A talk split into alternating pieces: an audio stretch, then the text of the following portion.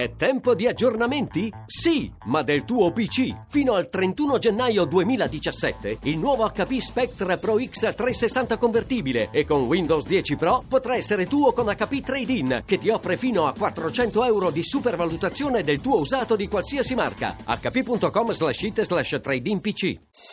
Voci del mattino.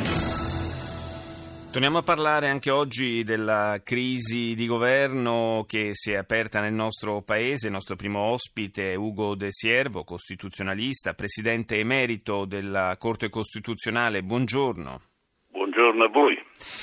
Ci sono state un po' di polemiche da parte politica, da parte di qualche leader politico eh, relativamente alla decisione della consulta di eh, fissare al 24 gennaio la, eh, la discussione, eh, l'analisi del, della legge elettorale dell'Italicum. Eh, secondo lei sono eh, polemiche infondate o i tempi si sarebbero potuti un po' accorciare?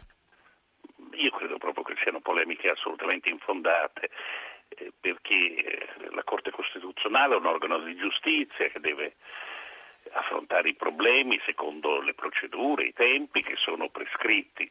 Eh, il sistema politico si preoccupi dei suoi tempi che sono enormemente ritardati.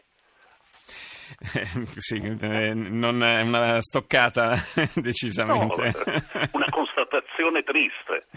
Eh beh, i, dei tempi di questa crisi avremo, avremo modo di, probabilmente di disquisire a lungo perché eh, è abbastanza difficile prevedere quali possano essere. Eh, per quanto riguarda invece, eh, torniamo proprio alla, eh, alla materia del, della legge elettorale dell'Italicum, ehm, per quanto eh, riguarda le modifiche che potrebbero subentrare per intervento della Corte, quali sono i punti più critici che eh, saranno all'esame eh, del, della consulta? Ma quello che si dice eh, nei ricorsi, ma sono i ricorsi, no, non è che è oggettivo questo, quello che si lamenta da parte dei ricorrenti eh, è un po' tutto, insomma, il premio di maggioranza, il, il meccanismo del del mm, secondo turno elettorale sì. con un premio dato al partito che abbia eh, più voti. Insomma, moltissimi sono i temi. E la cosa vera che purtroppo bisogna constatare è che ci si attende dalla Corte Costituzionale qualcosa che forse sfugge invece alla Corte Costituzionale e alla giustizia costituzionale. Si pretenderebbe che la Corte possa dire, riscrivere la legge e magari secondo i desiderata dell'uno o dell'altro. Ora questo è fuori di ogni immaginazione. La Corte è un organo di giustizia che può intervenire solo ed esclusivamente se constata l'esistenza di gravi vizi di costituzionalità. Eh beh, non sarebbe la prima, forse nemmeno l'ultima volta comunque che eh, la magistratura eh, a vari livelli toglie le, le, castagne dal fuoco alla politica nel nostro paese. Eh, però, insomma, qui si pretende anche molto. Eh. Se, se, si scorrono i giornali sembra quasi che eh, qualcuno si aspetti eh, il rifacimento totale della legislazione elettorale. Questo non è pensabile per la Corte Costituzionale è avvenuto solo una volta con la sentenza 1 del 2014, ma era una situazione tra l'altro molto diversa da quella attuale. E lì si trattava di una legge che era già stata applicata, aveva messo in luce alcuni gravissimi difetti e qui siamo dinanzi a una legge che non è ancora stata applicata e rispetto alla quale si avanzano i rilievi più diversi e vari. Secondo lei, professor De Servo, che cosa potrebbe eh, sopravvivere dell'Italicum eh, dopo l'intervento della consulta? Lei si è fatto un'idea?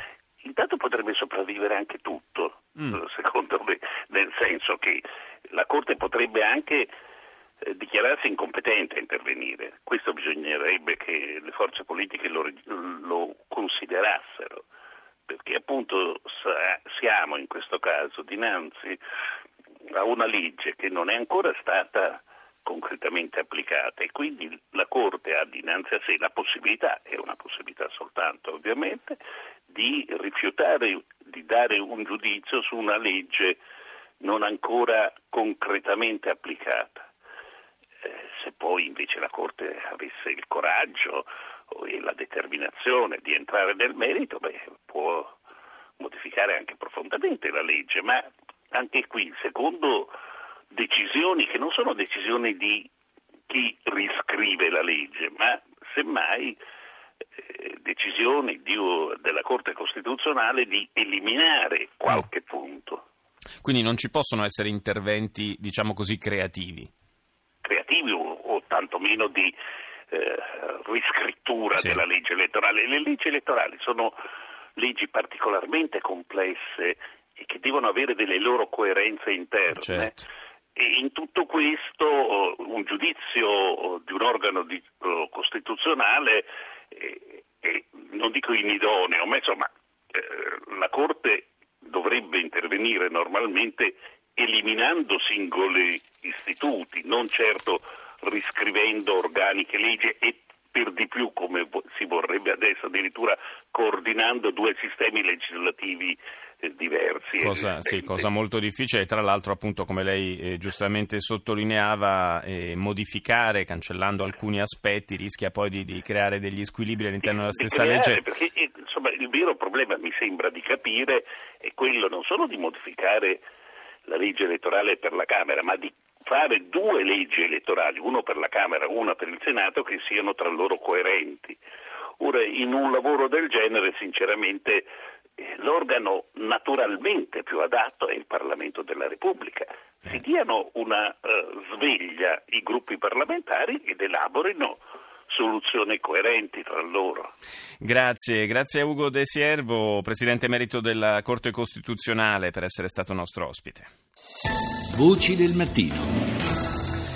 E saluto Paolo Becchi, docente di filosofia del diritto all'Università di Genova. Professore, buongiorno buongiorno a lei e a tutti gli ascoltatori. A scorrere i titoli eh, della, della, stampa italiana, dei giornali di stamani, eh, si, si, ha un po' un'idea di, di, quanta confusione ci sia sulle prospettive di questa eh, crisi di governo. Si va dal Corriere della Sera che parla di tre ipotesi per la crisi, alla stampa che si sbilancia a fare i nomi di Padoan o Gentiloni per il dopo Renzi, e addirittura la Repubblica parla di un'ipotesi Renzi bis, eh, forse la sintesi la, la, possiamo attribuire ad avvenire che dice Renzi lascia crisi al buio. Eh, lei che, che, idea si è fatto? Che, come pensa che possa procedere questa eh, crisi di governo? Bah, eh, bisogna partire dal dato di fatto. Ieri eh, Matteo Renzi è salito al Quirinale e ha rassegnato le dimissioni. Eh, il programma che lui aveva in testa eh, lo aveva già annunciato o governo di responsabilità nazionale oppure il voto. E questa è stata eh, insomma, eh, la sua ipotesi no, con cui si è presentato al Quirinale. Uh, governo di responsabilità nazionale, insomma, la, la, la, eh, aveva parlato di una cozzaglia no, del, di coloro che erano per il no e insomma adesso vorrebbe una cozzaglia a livello governativo. La seconda ipotesi è, è, è stata il voto. La cosa interessante secondo me su cui bisogna riflettere è che Mattarella ha accettato le dimissioni ma si è riservato di decidere, cioè non ha ritenuto le dimissioni irrevocabili mm. e, e, questo credo per una ragione istituzionale molto forte.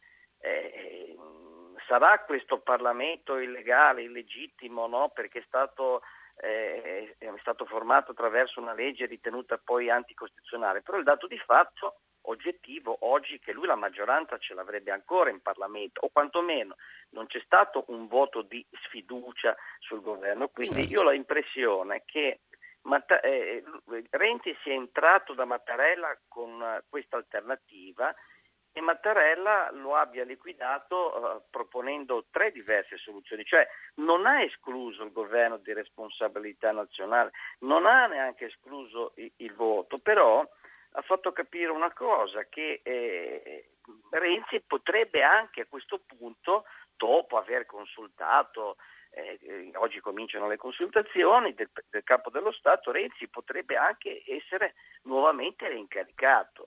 Non ha escluso perché nel momento in cui ha detto accetto le dimissioni ma con riserva, in pratica non le ha ritenute irrevocabili. Beh, in effetti, in effetti insomma, prima di sciogliere le Camere il eh, Capo dello Stato ha anche un, un dovere eh, istituzionale di, di, cercare soluzioni sì, all'interno del, sì, sì, ma, del Parlamento ma... esistente, tanto più in assenza di un, di un voto di sfiducia. Esatto, esatto. Però io credo che un'ipotesi che mi pare eh, insomma, dovrebbe essere seguita perlomeno da alcune forze politiche, oggi cons- cominciano le consultazioni e quindi eh, diciamo così eh, le forze politiche saranno tenute ad esprimere il, il loro parere su queste diverse ipotesi.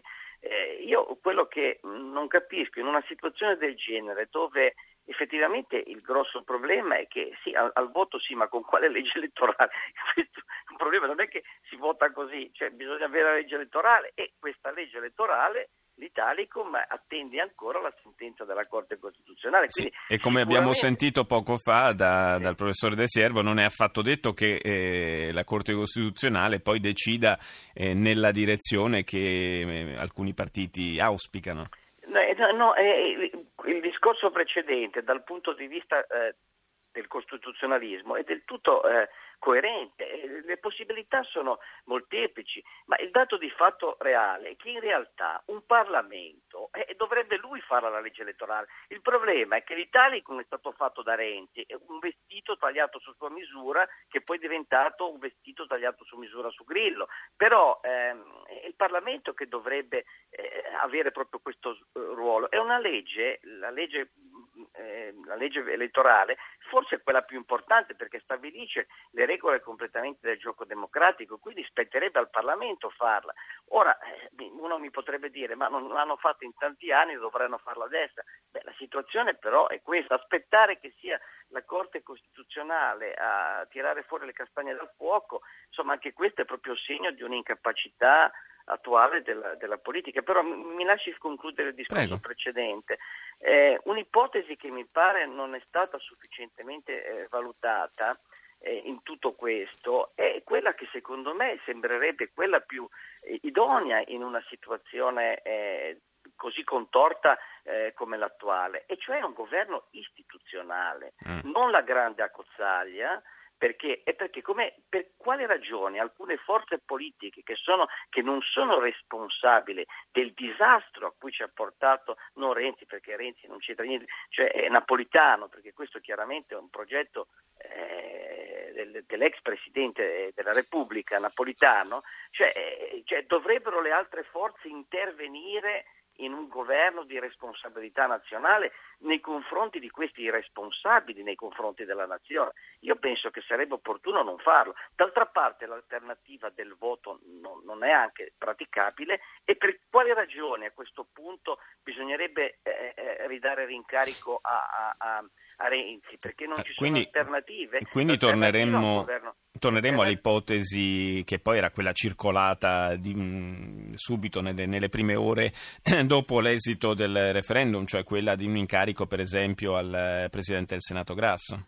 Ma io, io le dico con, sincera, eh, con, con tutta sincerità, eh, in una situazione controversa come l'attuale, soltanto una carica istituzionale neutrale e, dopo il Presidente della Repubblica chi c'è? C'è il Presidente, eh, il Presidente del Senato, una carica eh, eh, ehm, istituzionale neutrale che svolgerà soltanto gli affari correnti nell'attesa, nell'attesa della decisione della Corte Costituzionale e che il Parlamento faccia una legge elettorale idonea per poter andare alle elezioni. Secondo lei una soluzione di questo tipo troverebbe il sostegno necessario in Parlamento?